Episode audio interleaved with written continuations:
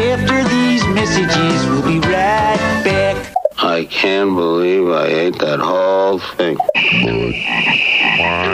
Are you in good hands? And now, a word from our sponsors.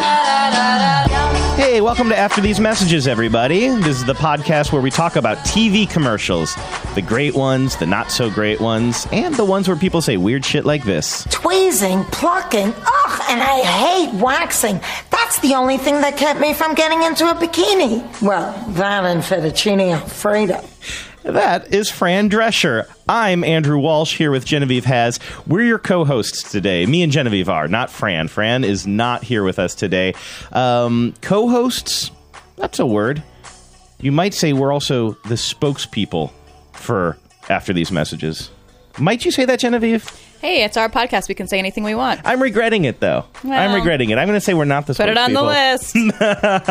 I have a few. What's coming up on the show today? we are talking about spokespeople today. Um, the those faces and voices that have become kind of indelibly associated with their brands, uh, for better, but more importantly, for worse. Speaking of spokespeople, what do you do when you spend decades and millions of dollars associating your product with a particular spokesperson and then he ends up behind bars for sexual acts against children? I guess we're going to find out. We're all going to find out, and so will Subway sandwiches. And we'll check in with the ad council, as we always do. Anything good in the mailbag today, Vives? Uh, we got some great mail about how advertisers are getting around that fast forward button on your DVR. Uh, some Oh, of the, yeah. the tricks and techniques that are helping them uh, get their products in front of your eyeballs, if not your earballs. Yes. And also, I believe we're in the pocket of big commercials. Didn't somebody uh, send in some accusations? Yes, we got a we got an iTunes review that I really look forward to um, unpacking. Okay, first though, let's talk spokespeople. Terry Bradshaw? What a surprise! You know what else is a surprise? Shingles. I love those ads so much. Terry Bradshaw, one of the best quarterbacks in Steelers and NFL history, one of the one of the longest NFL commentators. I think he started doing that in the mid to early 90s or I love, something. I love that he takes on shingles the way he like Yes. would take on you know a defensive Yes. back, like shingles, bring it on.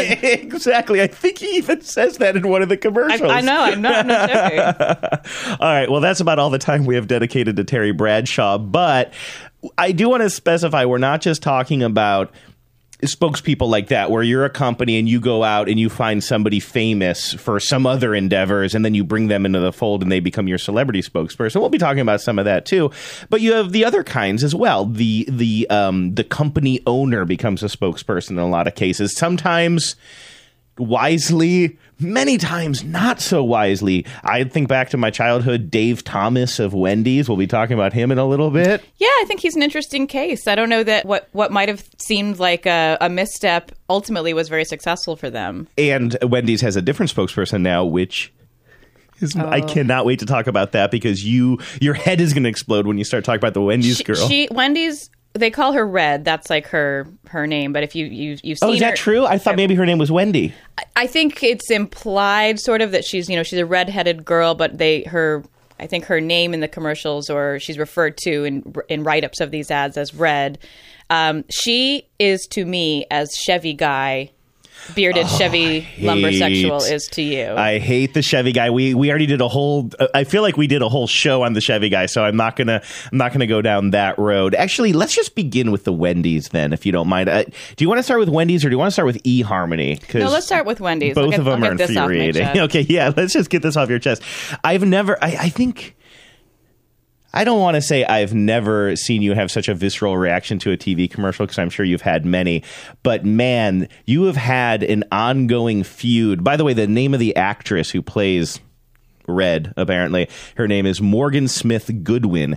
And when these ads first launched, I want to say the year was 2012. You were screaming at the TV. Yeah, and I just want to take a minute to say Morgan Smith Goodwin is, I think, not the problem exactly. I think she's doing uh, what she's been asked to do. What I hate about these ads.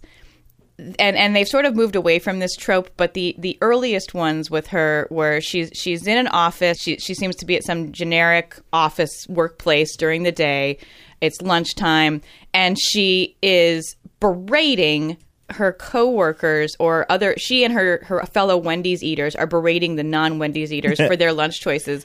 And if you've ever worked in an office where office chit chat like this runs rampant, it just makes your skin crawl because it's so obnoxious. And I would watch these commercials and start yelling to you, just let everyone eat their lunch. Right. It's just a lunchtime. Yeah, why is she coming in and trolling everybody's lunch? Like some some poor schlub is taking his you know his twenty five minute break or whatever he gets, and you know you can tell he doesn't have the best life in the world. He's just punching in, he's punching out. He's probably got like obnoxious kids at home who don't respect him. Like he do, he's not bringing the best lunch in the world, but you know what? Let him eat Yeah, it he doesn't want goddamn your art- peace. He doesn't want your artisanal chicken bacon wrap or whatever it is. And I'm am I looking at I'm looking at the ad now that we're about to play. Now, this is a somewhat milder version of those ads that you and I were just describing. I couldn't actually even find the really what I felt were the very aggressive ones where she's really going after people's lunches. In this one, there's a guy right on the other side of the cubicle wall from her, and he's eating a pretty pathetic looking little burger, and she's does she doesn't see that he has that burger, and she's wondering out loud what uh, they should do for lunch. What sounds good for lunch? You know, beef and cheese. Yeah, with bacon. Portobello mushrooms, all hot and melty. While she's saying that, he's starting to re-examine his own pathetic little sandwich. So, Wendy's, Wendy's, definitely. Let's go. what's that? He is trying to hide the sandwich from her. Hmm? Leave ordinary behind with Wendy's. new She just sandwich shamed him. That's what just happened. Yeah, instead of leave ordinary behind, they should say leave your cube mates alone. Their lives are shitty enough as it is. That's right. And like, it is a fact of life in office settings that people do harass you about your lunch. And often it is done in a friendly way. And maybe the word harass is too strong of one. But I remember my first job at New Hampshire Public Radio, I would often just kind of leave the building as much as possible so I didn't have to like kind of have conversations about what I was eating at my desk. Then I tried to like sometimes bring my lunch, but I would go into like a, a quiet part of the kitchen and just kind of like, and I would always take a book, like a physical book or a newspaper that I have in front of me. Every single person who comes into the kitchen has to make a comment about what your food is. My last job, I was sitting at a, at a desk in the middle of a newsroom. If I pulled out a bologna sandwich and some bugles, like every single person who passed my desk had to weigh in about my bologna sandwich and bugles. It is actually a major pet peeve of mine. Yeah, I mean, this is actually an old Seinfeld routine from like It 20 is? years ago. Yeah, but uh, just sort of the, the banality of office banter and the absolute dearth of any topics of substance Yeah. that people generally have to talk with each other. I mean, you see each other for eight hours a day, but it's seriously limited to like the weather. What are you having for lunch? Have any fun plans for this weekend slash last weekend? Right, right. But moving back, moving off of the sort of, um, you know, banal office chatter, lunchtime bullying, is Red is is Morgan whatever her face is what is her name? Uh, Morgan Smith Goodwin. Morgan Smith Goodwin. Uh, I feel like she should be running the PTA somewhere. is Morgan Smith Goodwin a good spokesperson? Well, I do want to note uh, or emphasize what you noted before, which is that they have come off this harassing the cubicle mate thing. Like she's still a spokesperson for the product, but they're more silly. Like her coworkers are all kind of more like on her side now. It's just it's kind of a little bit more about her and like you know people taking selfies with her holding her ciabatta sandwich or whatever. So I feel like the annoying factor has backed off a little bit. I do think it's a personal thing though. I think that a bunch of people are kind of attracted to her character. Yeah. And I think a bunch of men are probably physically attracted as well. She's plucky, she's cute, she's all of those things. But I also understand Yeah, why a lot as- of people. They don't play her as sexy, No. but she's definitely an attractive woman. Absolutely, absolutely. So I think that she's an effective spokesperson. I guess so. I, you know, for me, those early ones were so annoying that it put a permanent bad taste in my mouth for her. Their whole campaign built around her. The campaign has moved on from her office time shenanigans to going on a date and taking her Yeah. date to Wendy's and, uh, you know, like her whole life, her whole Wendy's based life. So. Uh, they really believe in her. I mean, she must. It must be bearing dividends because she's been on for years now. I think one of you will agree that one of the best spokespeople on TV right now would be Dr. Neil Clark Warren of eharmony.com. I know you're being sarcastic. This one, Uh, I know I just this is a very negative episode for me because I just have a lot of axes to grind with people. But uh, eHarmony, if you're not familiar, is a dating service. It's um it's geared more towards uh, older people looking for commitment. In other words, it's not your your OK Cupid or your Match, and certainly not your Tinder. Yeah. it's much more towards it, they, they they brag, and this is a this is a true statistic that they this is they truly cite this statistic. I don't know if this statistic is true that um, they account for five percent of marriages in the U.S. That people No five percent of marriages way. met uh, met on No way. no eHarmony. I it sounds crazy to me too. I don't think it could be true. Um, but they that certainly their they uh, this the territory they've staked out is that they create marriages, and their spokesperson is this guy who is their founder, Dr. Neil Clark Warren. Um, he's he's pretty deep into I think the conservative Christian uh, world and. Famously, eHarmony uh, would not match gay couples. They said their algorithm couldn't accommodate whatever gay couples Right. were looking for It's a homophobic algorithm. interesting sidebar they were sued i believe in the state of new jersey and new jersey uh, civil rights law required them to in order to satisfy the civil rights requirements they had to found or create a whole separate company or this is how they chose to, to meet the requirements. They founded a whole separate company called compatible partners for gay couples for to help we gay go on- couples have meet. you been to the i haven't been to compatible partners uh, yet but it's it's as if they called it like fine. I guess well i guess we can agree that some that there are gay people. Like that i guess was that was that name taken? Compatible partners. I am looking for compatible partners. It's still up. The, the the website is still up. Lasting relationships for gay and lesbian singles. So this is still run by the eHarmony guy who is notice they're very careful to avoid any use of the word marriage because of course this dude does, has Right. no use for gay marriage Right, right, right. Um, he also his uh, his nickname, I believe, um, in college was Boner Killer. Oh, he is the most. And listen, I understand that eHarmony is not going for like. Hey, get your your sexy hookup tonight or whatever. Right. It's a relationship thing. But I don't understand why you have to take the most unattractive person. I don't even mean physically. I mean, he's fine. He looks like an old grandpa. I mean, when you're talking about love and relationships and all of a sudden you have this like r- he talks really creepy. He kind of leans in. He's an older gentleman with glasses and he kind of leans in when he talks to people. Yeah, his his demeanor, his whole aspect is so unpleasant to me. I, I've said this before to you. If you find him even remotely palatable as a spokesperson for your dating site, you and I cannot date. Yeah, right. So it, to me, it seems like it knocks out a whole category of people, i.e., people like me who find him repugnant in this context. But wait, Vives, how about this? if he isn't maybe the most romantic person to put out front on a dating site, what if you added a little girl who happens to be his granddaughter to the mix? Grandpa, my teacher, Mr. Higgins, met a lady he really likes. Nice. No, he met her on one of those other sites, not eharmony.com. Oh,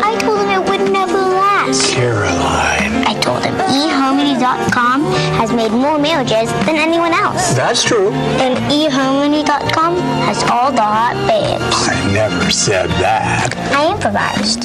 Stop waiting. Start communicating for free today. What the hell are they thinking That with that ad ad? is the most unpleasant. It's I, that ad is so unpleasant, and I'll tell you how unpleasant it is.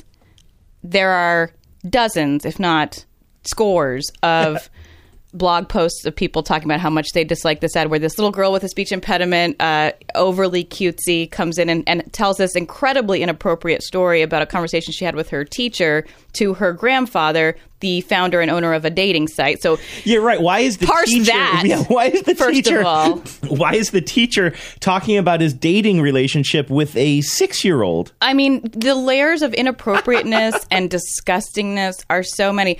And th- this ad and a, and I, a similar one or a, a, a companion one with that same actress and Neil Clark Warren drew so much ire and so much disgust and ridicule on the internet.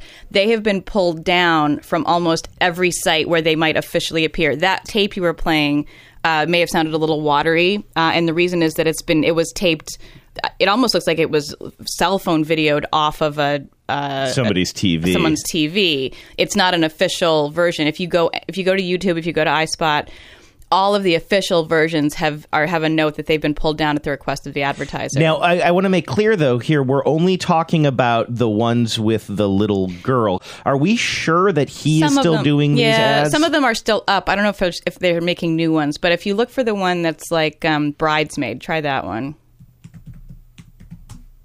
Great, another wedding. Then I'm a bridesmaid in three. Oh, It's okay. I've joined 14 online dating sites. 14? Is one of them eHarmony? I don't have time for all those eHarmony questions. Beth, do you want fast or forever? Only eHarmony.com takes the time to find you that perfect someone.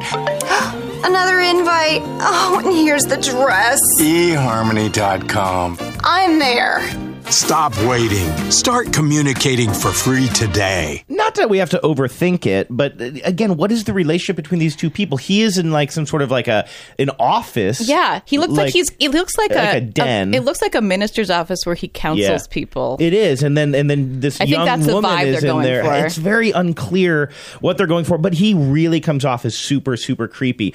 And I'm wondering if it's one of those things where the whatever ad company they hired, or if it's done in house, if there were people who were more wise saying, "Listen, you should not be the spokesperson," but he's like, "Listen, I'm the owner, and it's important to me, and if you don't like it, I'll find somebody else to make these ads." I'd love to know if that's the case. It seems like it to me. And actually, that's a great segue to um, the story of Dave Thomas. I know we'd already talked about uh, Red from Wendy's, Mm-hmm. but Dave Thomas, uh, who I believe has has passed on uh, for years, uh, was the actual founder and owner of Wendy's and uh, was their pitchman. And I I did not do the research on this, and I apologize, but I my memory is that he he did get that advice. They Hmm. said, you know, he's sort of a he's not an actor, he's a kind of a regular looking Joe, and they said, let's get a real spokesperson. This was back in like the 80s and 90s. Let's get a, a professional spokesman, and he said, no, I want to do it. And it ended up being, if not the most polished performance, a strangely effective Yeah. performance. And I think he really cr- helped create a brand identity that was instantly recognizable. I mean, Dave Thomas came to be incredibly associated with Wendy's. yeah, and in a good way. Let me. I just called up one of these old ads. Let's take a listen. The road leading to Wendy's next great chicken sandwich is a hard one. Fraught with disappointments and dead ends. But when you're Dave Thomas and you're starting with Wendy's whole breast filet, you don't give up. I think I'm onto something. Introducing Wendy's Mozzarella Chicken Supreme, an all white meat filet, mozzarella, and a creamy Parmesan sauce. One bite and you'll jump up and say, Gee, this is pretty good. That's Dave Thomas there that we hear, and as he's wandering around the kitchen, a bunch of uh, experiments are going awry, and, and that's all the noise and sound effects that you hear. So, you know, they don't have him saying everything on the script. He's mostly just a face associated with it, and he is. I mean, maybe this is more like what eHarmony was trying to go for. I he just so. seems avuncular and innocent, Yes. but they're also selling fast food. Avuncular is the right word. I think that is what Neil Clark Warren is going for. Two things. He's not nailing it. And avuncular and dating service are not Right. conceptually compatible. Exactly. And also, there are some uncles that your parents tell you to stay away from. and he seems like one of the uncles that your mom might say, don't go in there. He's been drinking. one of the most um, confusing ad campaigns that's out there right now that we haven't even talked about at all on this podcast yet, and I've been dying to, is the Colonel Sanders KFC Yeah. ads with now Norm Macdonald is playing Colonel Sanders now. Well, let's let's kind of get back. Let's look at the history of this. Um, you know, speaking of founders who served as their company's spokesman, the the colonel was a real man. Colonel Harlan Sanders uh, really did found KFC. He was 65 when he founded it, if you can believe it. He was really wait. The Colonel Sanders character was a real guy who founded it. Yes, and the and that white suit with the black bow tie or the black string tie and the the goatee and the the whole thing. Like that guy is super real, and he actually did uh, found KFC, Oh. was their spokesperson, such as it was. I mean, this is back, you know, in the 70s and 80s. Uh, but there's, you know, there's video of him, and he is instantly recognizable as the Colonel. I, I honestly always thought that it, he, that was like a Ronald McDonald No, character. He, kind Harlan. Harlan Sanders was a real dude. And he started the company with his own original recipe, just like they said. Yeah, I, I as you know, I, I'm sure that that myth has been burnished somewhat over the years, but the basic facts, I believe, are true. Okay, so that uh, you know he died a long time ago. In I don't, 1980, yeah, I don't about- remember exactly what their ad strategy was between then and now. I believe there was an animated um, Colonel Sanders for a while. They changed the name of their company from Kentucky Fried Chicken to just KFC. It's kind of like uh, NARAL or the AARP. Like those letters don't stand for anything anymore. Like Yeah. the, it's officially just KFC. Don't ask what it stands for. and I guess that was probably a reaction to like in the 90s and early 2000s as fast food and fast casual restaurants started emphasizing healthy meals more now you have this company that's trying to get peop- those same people into their restaurant only it's got fried Yeah. right there in the title, and title it is probably like you would probably be, you know, better off smoking a pack of cigarettes than having a bucket of chicken. Or do both why do you have to choose Why not both? why not both oh that's right we're not talking about joe camel today although that's kind of a i guess that's more talk- of a mascot that's, that's a more on that's on uh, Spokes Camel Day. I love Spokes Camel Day. My I grew up in a family of divorce, so some Spokes Camel Days I had to spend with my mom, Yeah. others with my dad. Um, so Darrell Hammond starts doing these ads like maybe a year ago or something, uh, Yeah. where he's playing Colonel Sanders, and it's really weird. It's almost like it's almost like he's mocking Colonel Sanders. Yeah, it's, it was the the ads themselves were bizarre. Um, I think they did start maybe roughly a year ago, um, and they have Darrell Hammond, the SNL actor, um, fully in full makeup. I think even some prosthetics, uh, dressed as the Colonel, and they're pr- and he's just kind of you know shilling for chicken. And they present it as if he is, you know, this is really the Colonel. It's a live actor, and he's just it's, he plays it pretty straight. It's not there aren't a ton of jokes, if I recall. Do you want to play one here? Oh yeah, I've never seen this one before. It looks like it's a it's a traffic jam situation on a three lane highway. All the cars are totally stopped, and Colonel Sanders, aka That road represents your arteries, by the way. and here come and like an angioplasty tube. here's Colonel Sanders, aka Darrell Hammond, uh, walking through the line of cars. I need nothing, I have everything I need. I walk along the dusty road, a bucket in my hand. What the Sun hell? is round and yeller. Now he's wandering around a, a public pool. I've walked a hundred yards and I'm not the least bit tired. I need Is that an empty baseball stadium? I. I walk along the dusty road, a bucket in my hand. The cloud is white upon the He's kind of handing out chicken to the people in the uh, cars. yards and I'm not the least bit tired. I need nothing, I have everything I need. Howdy, folks, it's me, Colonel Sanders. I walk along the dusty road. A bucket All right, so this is a commercial where he is super weirded out. He's acting kind of creepy, but wandering no around real handing joke. out chicken. Do you know what I mean? Like, there's no real joke. He just says, "I'm Colonel Sanders," and the the story is, "I'm back and I'm giving chicken out to Americans." But it definitely has kind of a last week on the show we were talking about weird ads ads that are supposed to be specifically weird like the skittles kid is supposed to catch your attention and, and kind of get you back on your heels a little bit. Like this feels like one of those specifically weird ads It is. It's a little jarring, but not nearly as jarring as what happened three months after this aired. yeah so how does how does he go away darrell hammond goes away and all of a sudden norm macdonald is ramping up the weirdness and he replaces him as the it's, colonel It's kind of an interesting story, and I did do some reading about this yesterday. Those Darrell Hammond ads, which only aired for about three months, I think there were a series of them, but they were all roughly uh, equivalent. You know, he's he's playing the Colonel. Uh, he's basically playing it straight. It's a little bit of a just an odd vibe to it. Um, they were actually quite controversial. Um, whoever uh, considers themselves to be guardians of the Colonel's legacy, including I think the current owner of KFC, who is which is uh, owned by a larger conglomerate called Yum Brands, I think. Mhm. A number of people felt like these Darrell Hammond ads were disrespectful to the Colonel. I mean, the guy is dead. I mean, Respect the Colonel. Respect the Colonel. They kind of generated some talk and some controversy. And all of a sudden, for reasons not quite clear, about three months after the Darrell Hammond series started, a new series of KF- KFC ads started. This time with Norm Macdonald dressed as the Colonel. And I mean, if you know Norm Macdonald, also an SNL alum, Mhm. you know he looks nothing like Darrell Hammond. He looks even less like the Colonel Yeah. than Darrell Hammond does. I mean, he's recognizably not the Colonel. He comes on and the premise of his ads is that he's watching the Darrell Hammond ads and calling Darrell Hammond an imposter and saying, obviously, I'm the real Colonel. And so this now this narrative is is taking place where he is rejecting or he is he's uh, you know countering these Darrell Hammond ads and is setting himself up as the real Colonel. And they're even more bizarre. I mean, he's like living in a house sized bucket of chicken for some of them.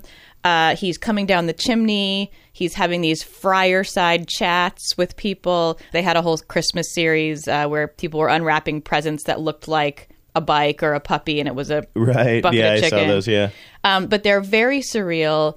Um, and what's interesting to me about this is that KFC won't say why they replaced Darrell Hammond. Either he generated enough controversy or there was some reason why they parted ways with him that they haven't said. They won't say he was fired, but either he was fired and they've taken the, the opportunity to do something really strange and they've gotten a ton of coverage for these campaigns, or this was the master plan all along was to have this one actor be replaced by another actor and create this strange sort of nonsensical narrative around the colonel.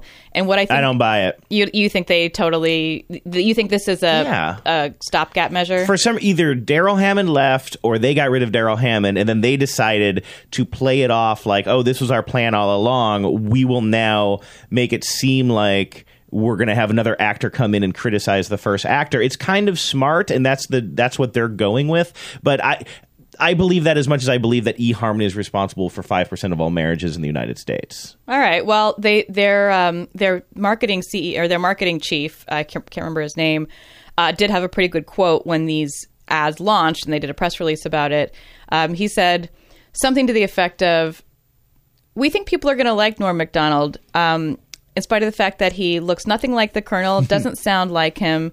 And doesn't know anything about fried chicken.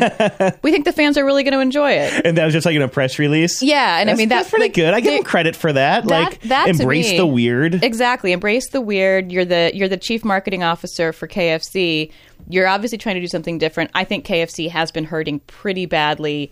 Um, I mean, uh, we never eat there, and not because we don't like fried chicken, but like the thought of going there. Honestly, I would feel like just I was doing the worst possible thing for my body. Yeah, no, I mentioned earlier that sometimes when I was in New Hampshire, I would just like often leave work and go to various restaurants. And there aren't tons of restaurants in small town Concord, New Hampshire. And sometimes I would drive up Loudon Road and go to the KFC there and eat like, you know, a couple of pieces of fried chicken and the mashed potatoes and whatever sides came with it. And I'm not saying I didn't kind of enjoy it, but I, I just felt like a piece of crap the entire time I was in that fast food restaurant eating it. And then obviously the rest of my, like, uh, there's no way I would go back and talk to my uh, cube mates and be like, "Hey guys, I feel great. I just ate at Kentucky Fried Chicken. Who wants to play some volleyball after work?" You want to talk about some lunch shaming? Yeah. So what I think is happening here, and I actually think they deserve some kudos for it, is that they do have a they have an image problem, which is largely based on the true facts about what their products are, and they are doing this sort of weird commercial and either intentionally or opportunistically using this strange shift from Hammond to uh, Macdonald in an attempt to get people talking about KFC, get younger people thinking about it. And I will tell you, I have had so many conversations about the Norm MacDonald ads with people our age and younger that you would never have had, you know, uh, uh, six months ago or a year ago Mhm. about about uh, KFC. And interestingly, um, I think it's their. I don't think it was their chief marketing officer. I think it was the CEO of Yum Brands who said, "What we've found is that 80% of people like these ads and 20% of people, so one out of 5 people absolutely hate them and we can work with that. I he said we you can market to people who hate you and you can market to Yeah. people who love you, but you can't market to indifference. Yeah. And that that's the takeaway. I mean, that's what makes this to me an amazing case study in marketing. Yeah, and maybe I mean, can you apply that to eHarmony as well? Like, don't think a- so. I- Any kind of divisive ad campaign, like it's better that I'm paying attention to these eHarmony ads than just like I'm completely indifferent towards them. You know, it's an interesting question. They're very different kinds of products. Yeah. Chicken is one of those products that, like I said, like, you know, love or hate these ads, I still love fried chicken as a food category. Yeah. And it does sort of put it more top of mind for me.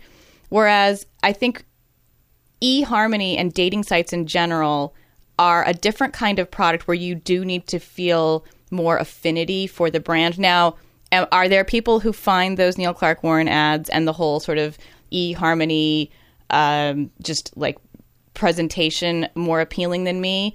I'm sure there are. You know, I'm I'm not a divorced middle aged Christian in the Midwest. That's you know they're probably not aiming them at me. So I'm you Mhm. know like me me finding them really off putting is probably not hurting their market share.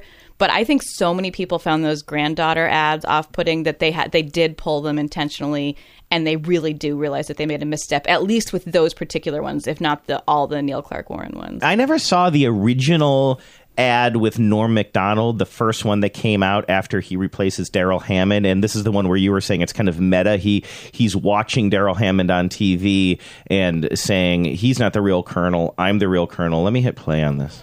Howdy, folks. It's me, Colonel Sanders. Hey, that's not the real Colonel Sanders. I'm the real Colonel Sanders.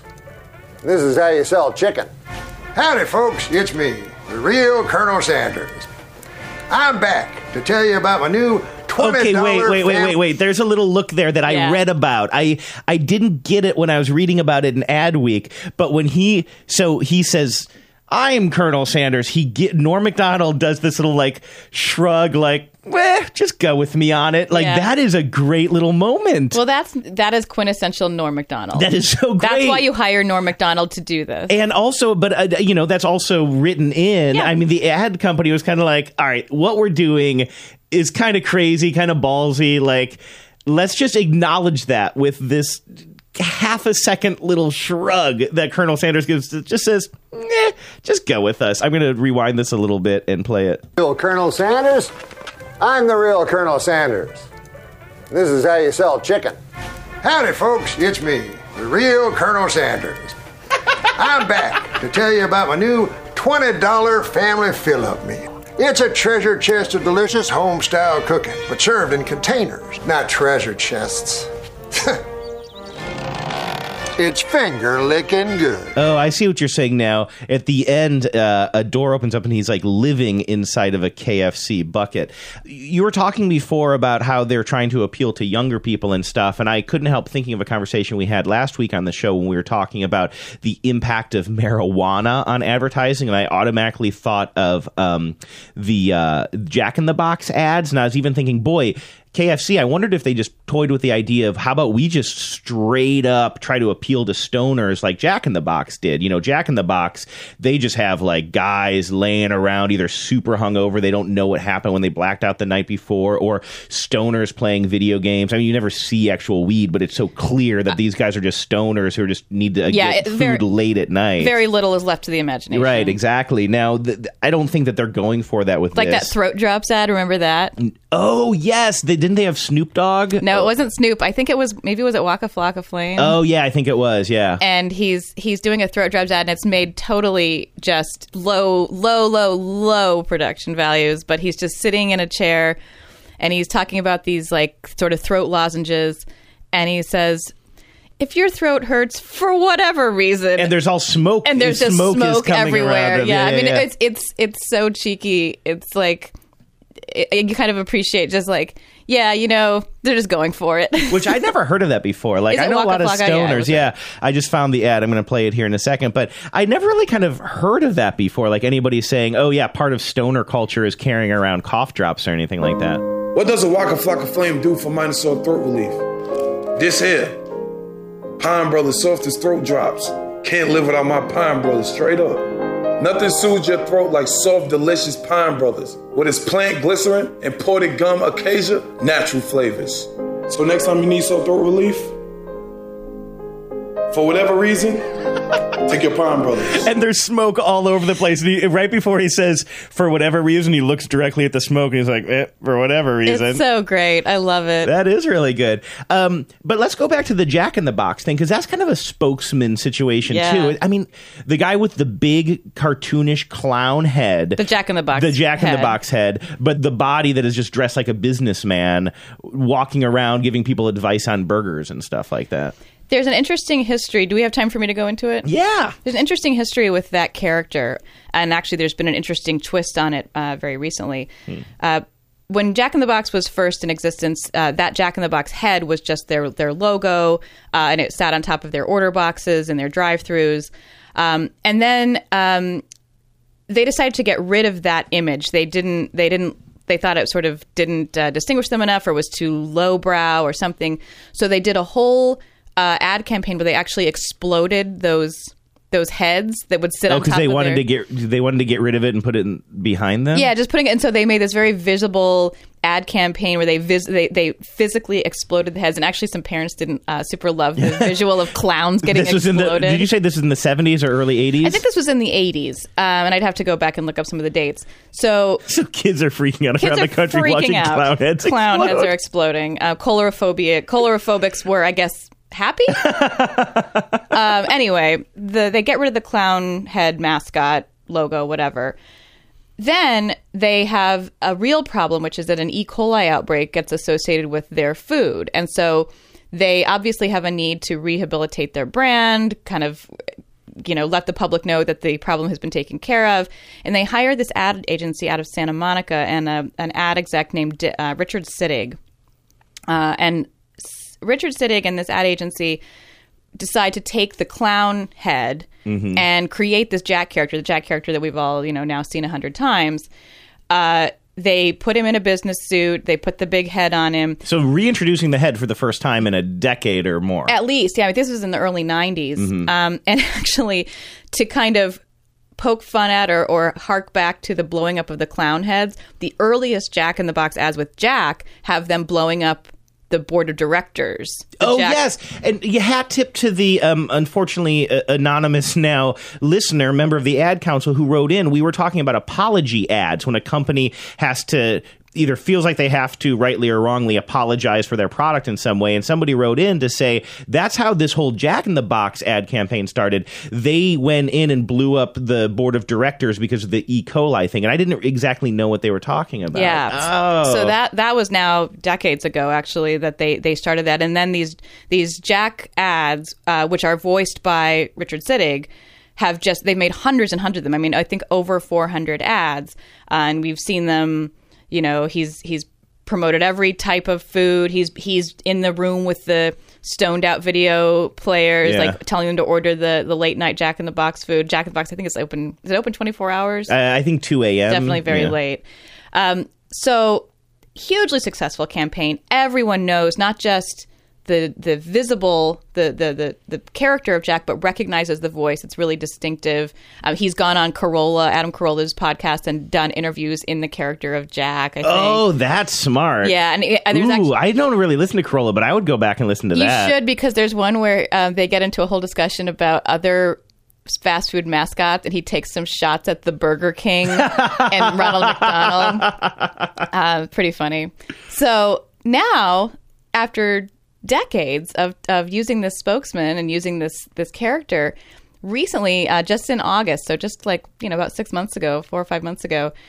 Jack in the Box severed their relationship with uh, what is now Richard Sittig's ad company. I think they're called Secret Market Weaponing. This is basically like the this was an ad company that Jack built, right? Like didn't Yeah. Like kind of take this this client and say, "Listen, I created this Jack character. I'm going to start my own business." exactly and he right. took Jack in the Box with him and for however many years now has basically been I don't want to say coasting because he's put tons of work into it, but like that is the foundation of his company. It and now. Jack in the Box is leaving him. Yeah, it's the fa- it's it's I don't know how what percentage of their um, their client portfolio portfolio is Jack in the Box, but I, I have read it. It's their biggest. It was their biggest client. Um, the name of his uh, company is Secret Weapon Marketing. Mm. I think they are based out here in, in California. So just this August, Jack in the Box decided to sever the relationship, and Sittig wrote a letter, which you can find online, or I can post it to the Facebook page, basically saying goodbye to Jack. And it was Hmm. the funny. The letter was pretty funny because it was pretty passive aggressive. It was sort of it wished Jack in the Box well, but mostly it highlighted all the ways in which his company has helped them grow their Yeah, business and yeah. kind because I I don't think that it was an amicable. I don't think it was. I don't think the parting was mutual. I think And that I they were fired. Why. I would love to know because like that campaign has got to be one of the best campaigns, and but who knows? Maybe Well- they're asking for more money, like whatever. and check yeah you never know and check out what's happening with their ad campaign now they have a new spokes voice and they still i think they still have the rights to the jack character the Mhm. man in the suit with the big head and they Yeah. own the head obviously that's their intellectual property they don't own richard sittig's voice Of of, course, right. and i don't think and then of course they don't own his uh, his writing staff so now they have jack silently going around the country promoting whatever product they're Right. promoting and they have another actor doing the voice doing doing just a voiceover Doing a voiceover, so it's not. So basically, it's almost like Jack has lost his voice now. He's a visual element, Yeah. but he's not talking directly to people in the ads or anything. They're more voiceover Yeah. ads now. So, That's interesting. this is my plea to any listeners if you know any dirt about how that relationship uh, fizzled out i would love to hear it This is a long shot. Let's reach out to Jack. Or no, I'm sorry. What's Sittig's Uh, first name? Richard. Let's reach out to Richard. I'm. I'm Let's do it this week. I it mean, can't I think hurt. it's a, I think it's a long shot, and I don't know that people really want to talk about that part of the business, especially when they just lose a huge client. But we, we should try. Yeah, Let's no, do it. because I have nothing but praise for his work. It's an I mean, amazing he did an amazing job, and he I ultimately probably turned that brand around. Um, so uh, I, I think it would be worth a worth a call. I mean, all he can worst he can say is no. Right, right.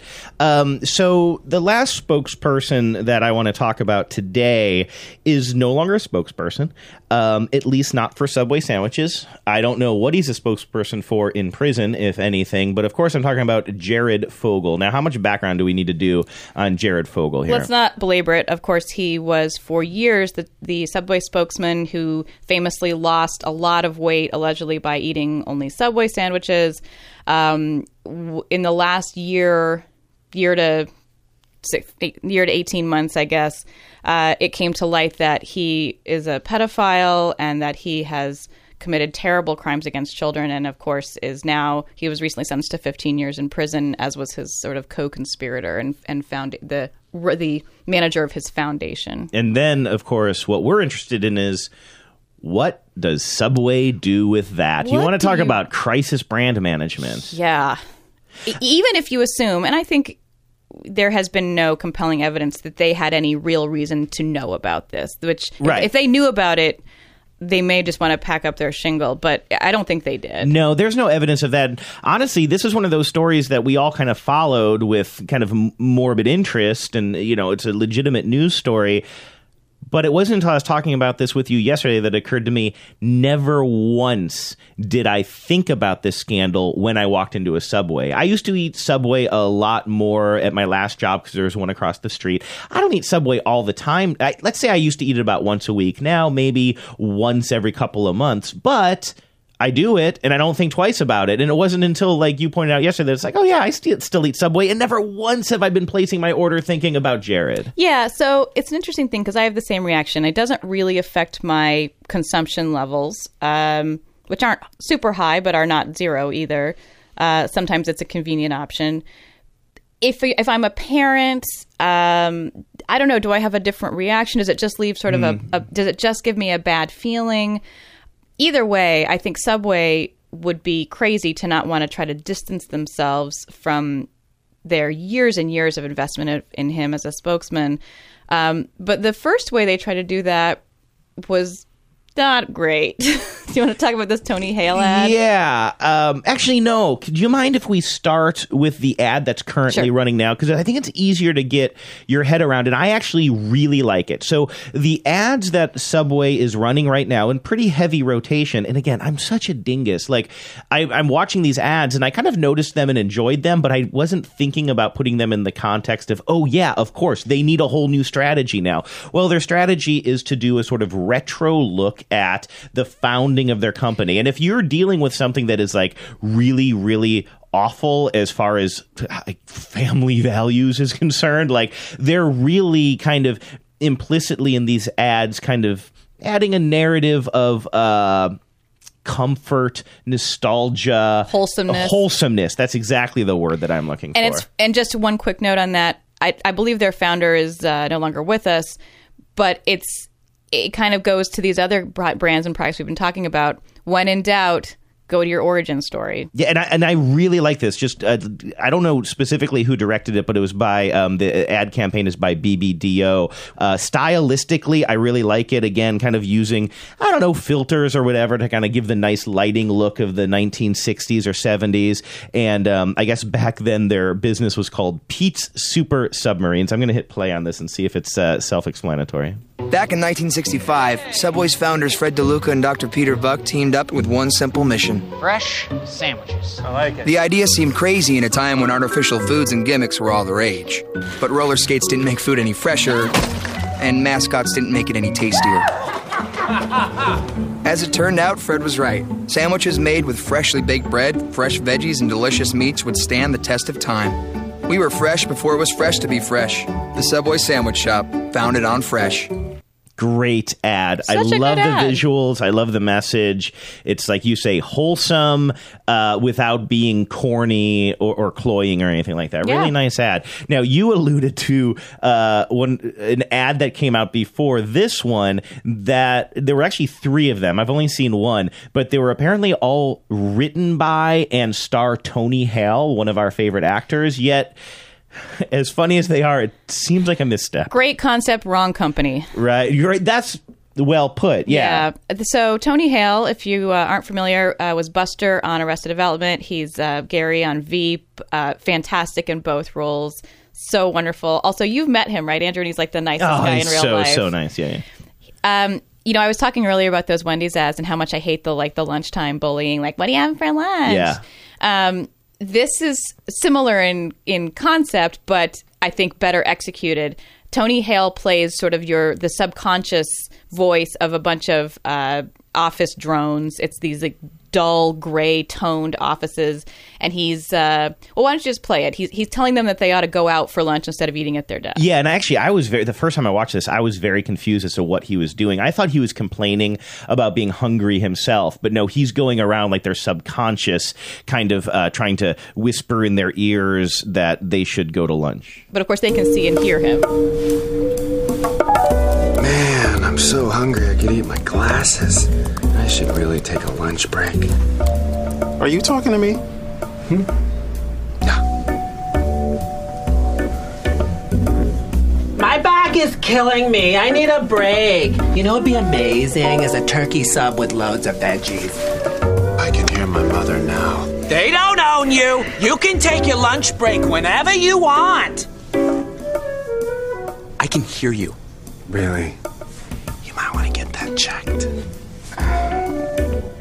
Take a lunch break. Now take just- a lunch break.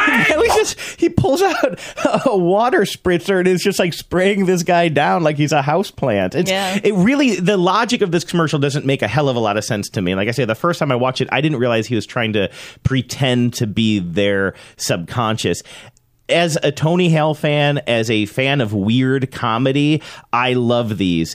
Even without the Fogle thing, I don't know that they really are doing a good job of selling me sandwiches. And then on top of that, he's so he's he's a pasty white guy creeping around an office and sneaking up on people. Really? I mean, honestly, if you said "get me a Jared Fogle type," you Right. might hire Tony Hale. yeah. And so it was just incredible. Again, they're they're well sort of put together. They're funny. He's funny. But this is not the message or the brand image that Subway needs right now. And certainly, uh, a pasty white office creeper is not is not an idea that they want to be associating with their brand. And these ads did not uh, did not were not critically well received. Yeah, I, I enjoy them as little bits of comedy, Yeah. but again, not as Subway ads. How's about we check in with the ad council, Vives? Let's do it. Everybody's talking at me. I don't hear words they're saying, only the echoes of my mind. All right, Vives, I think we have to start with the elephant in the room. We have been encouraging people to go onto iTunes and review our show, and we appreciate it when people do. I always say, please leave us a review if you like the show. Don't bother if you don't. But let's be honest. Be honest. Review the show as you see fit. Having said that, we did receive our very first negative review, and um, it's interesting because it kind of makes an accusation against us. Yeah, uh, I second the motion. Uh, we appreciate all feedback, even the negative kinds. Um, I want to read this uh, review, and I, I, won't name the reviewer, um, but the reviewer writes. Is it BHG6299? I don't know. That's not even a specific thing. It's just like that's usually what like the commenters' names are on, on iTunes. I can't remember if it even if it was a random assortment of letters and numbers or if it had any kind of meaning. Um, but this reviewer writes, "I wanted to like it, but can't. I looked forward to honest reviews, both good and bad, but they only discuss what they love. Seems to be too influenced by ad companies. How about some opinions from a consumer's point of view? You won't find that here.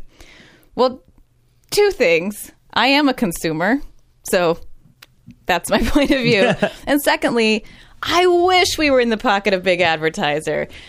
Hey, advertisers, we are for sale. no, we're not. No, we're not. You know why I wanted to? You know why I wanted to read this one because I, I don't want to make it a habit of oh if somebody sends us um, any kind of negative feedback. Honestly, send it. You can email us. By the way, it's after these messages show at gmail.com. If you have ideas that make the show better, let us know. Uh, we've actually made some small production adjustments based on feedback from folks. So I don't want you to think that oh if you say even the tiny negative thing about us that we're going to make fun of you on the show. That's not what's going on here. I actually thought this was super interesting because clearly this is somebody who listened and, and kind of doesn't know us and assumes that this podcast is a product of the ad companies. And it's kind of interesting that somebody would see it that way. It couldn't be further from the truth. But the idea that we only talk about commercials we like and praise. I actually worry about the opposite. Yeah. I've been talking to some friends who haven't heard our podcast, but they've seen it posted on Facebook, whatever. They're like, oh, yeah, how's that podcast you're doing where you talk about bad commercials? I've heard a couple of people say that. And I really don't want to be just, I, there's so much snark in the world. And I know we get snarky. We're just always honest. So I don't mind talking about um, the eHarmony ads that we hate or the Chevy focus group ads that I hate, but I also really want to make sure that we talk about the things that we truly love as well. Because I don't want to just be like, oh, this is the snarky podcast about commercials. I totally agree. I think there are there's some really good and creative work happening, and if if all we did was talk about things we hate, our lives would be pretty miserable preparing for this. Yeah, right, exactly. And I just do, I do feel like there is a uh, a lot of that out there. What should we talk about next? How about, um, if I could answer my own question, um, this email from listener Jesse, who's writing in about a Robbins Brothers commercial. Now, I'd never heard of Robbins Brothers before, but I've clearly seen I've seen a, them. uh, I've seen their stores. it's a uh, it's a jewelry company. That's right. And this is going to be a little bit hard for the radio because what Jesse says is I had the TV on mute the entire halftime, I assume, of a football game, and I still remembered what the Robbins Brothers ad was about. I think that the ad company had made this commercial specifically knowing that people would mute their TVs during half times or during commercials in general, so they didn't even bother having any spoken word in this ad. It's nothing but bright colors, attractive people, and words telling a story in 15 to 30 seconds. And because of that, I'm not going to hit play on it because, Yeah. again, it'll just But be it's music. It's but a nice kinetic typography telling the story of a couple and how they got engaged, and you see them kind of like in split screen, and it is it's uh, well designed. It has a real like clean, uh, designy feel to it, and I think Jesse is exactly right. Um, advertisers know people are we're we are actually uh, DVRing a football game right now, and we will Mhm. presumably uh, fast forward right on through halftime if we get In fact, that. we got to wrap this up. In fact, we got to wrap this up. Uh, you know, we DVR things all the time, and and games, even football games, which people do watch live. Um, even those people will time shift a little bit, Right. Or mute the commercials, like Jesse mute. says. Yeah. and so I think advertisers are very smart um, to design things that are visibly understandable, even if you aren't hearing it, or even if you're looking at it very quickly.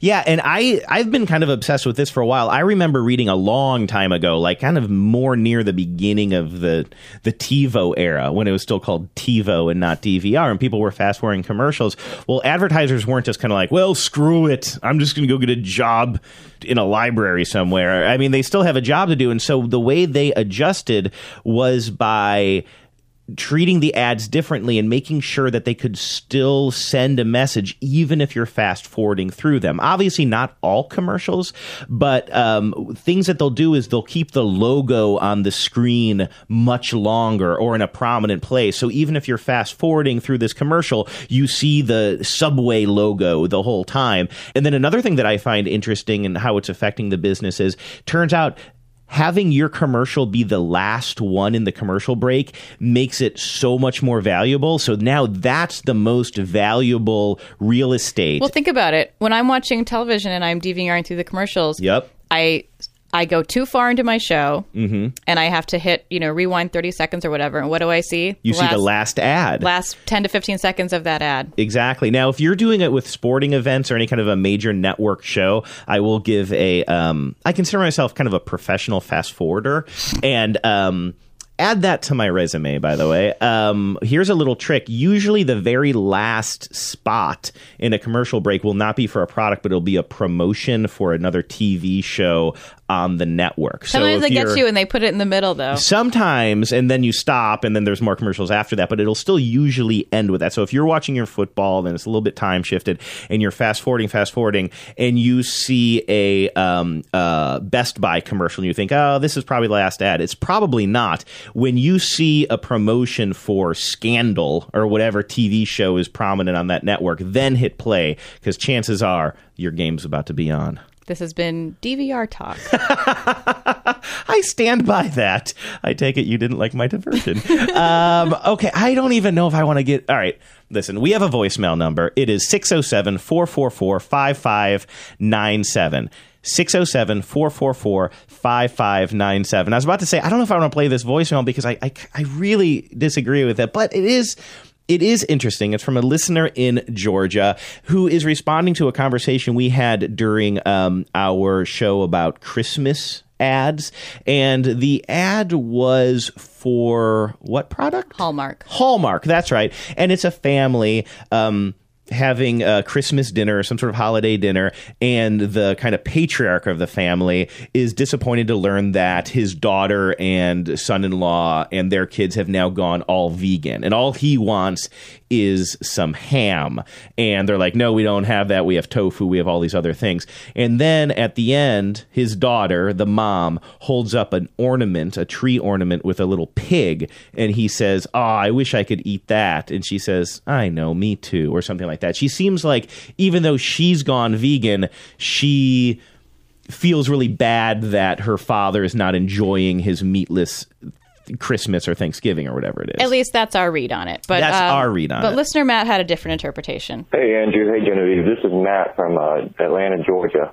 I was just calling because I just listened to the Tis the Season episode, and I have a theory about the vegan commercial and the lady saying that she wished her grandfather or whoever the old man was would eat the ornament. I think it's because she wants on him to choke on it because he's not a vegan. And I think they are kind of poking fun at the whole vegan society saying that they are kind of radicals about that. So, just an idea. Um, I'm enjoying the show. You guys have a good day. Although I don't, I, I disagree with listener Matt. I would be afraid to be at listener Matt's holiday dinner because it sounds like things can get pretty yeah. pretty aggressive. yeah, No, no, I you mean, eat it. I, I want, I want Matt to know that you are seriously one of my favorite members of the ad council because you did leave us a voicemail, and that goes so That's so ten- far. that's 10 points right there. that's right. That goes very far in my book. So I don't want to, um, I don't want to just disagree with you, but I, I do want to play the very end of this ad again. Let me see if I can uh, fast forward here and get it to the right place. Um, the way she says it, she seems so sympathetic to her dad's plight, and it seems so loving. Let's listen. No ham, um, but I got you this.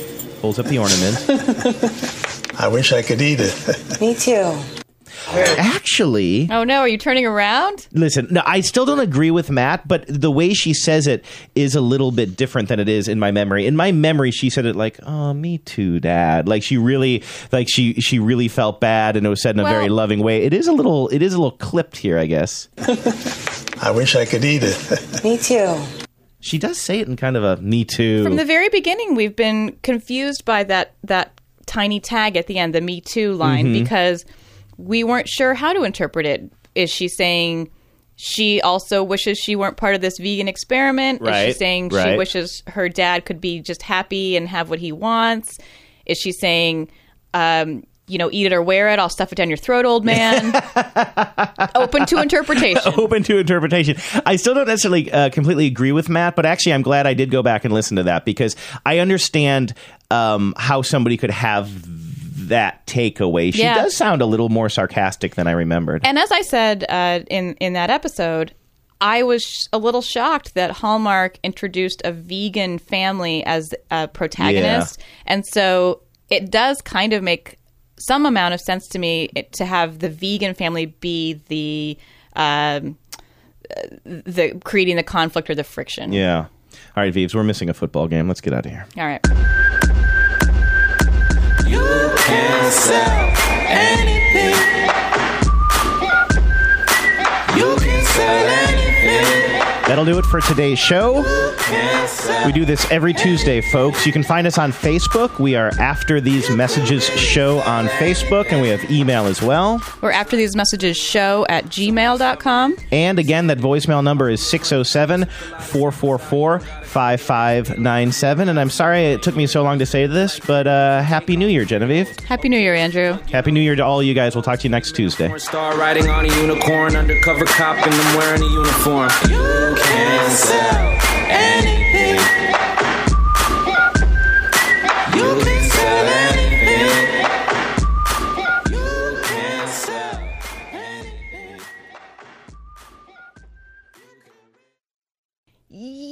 Don't care about anybody but yourself. Uh, she she always laughs. She always laughs, but then I always have to tell her who I'm doing.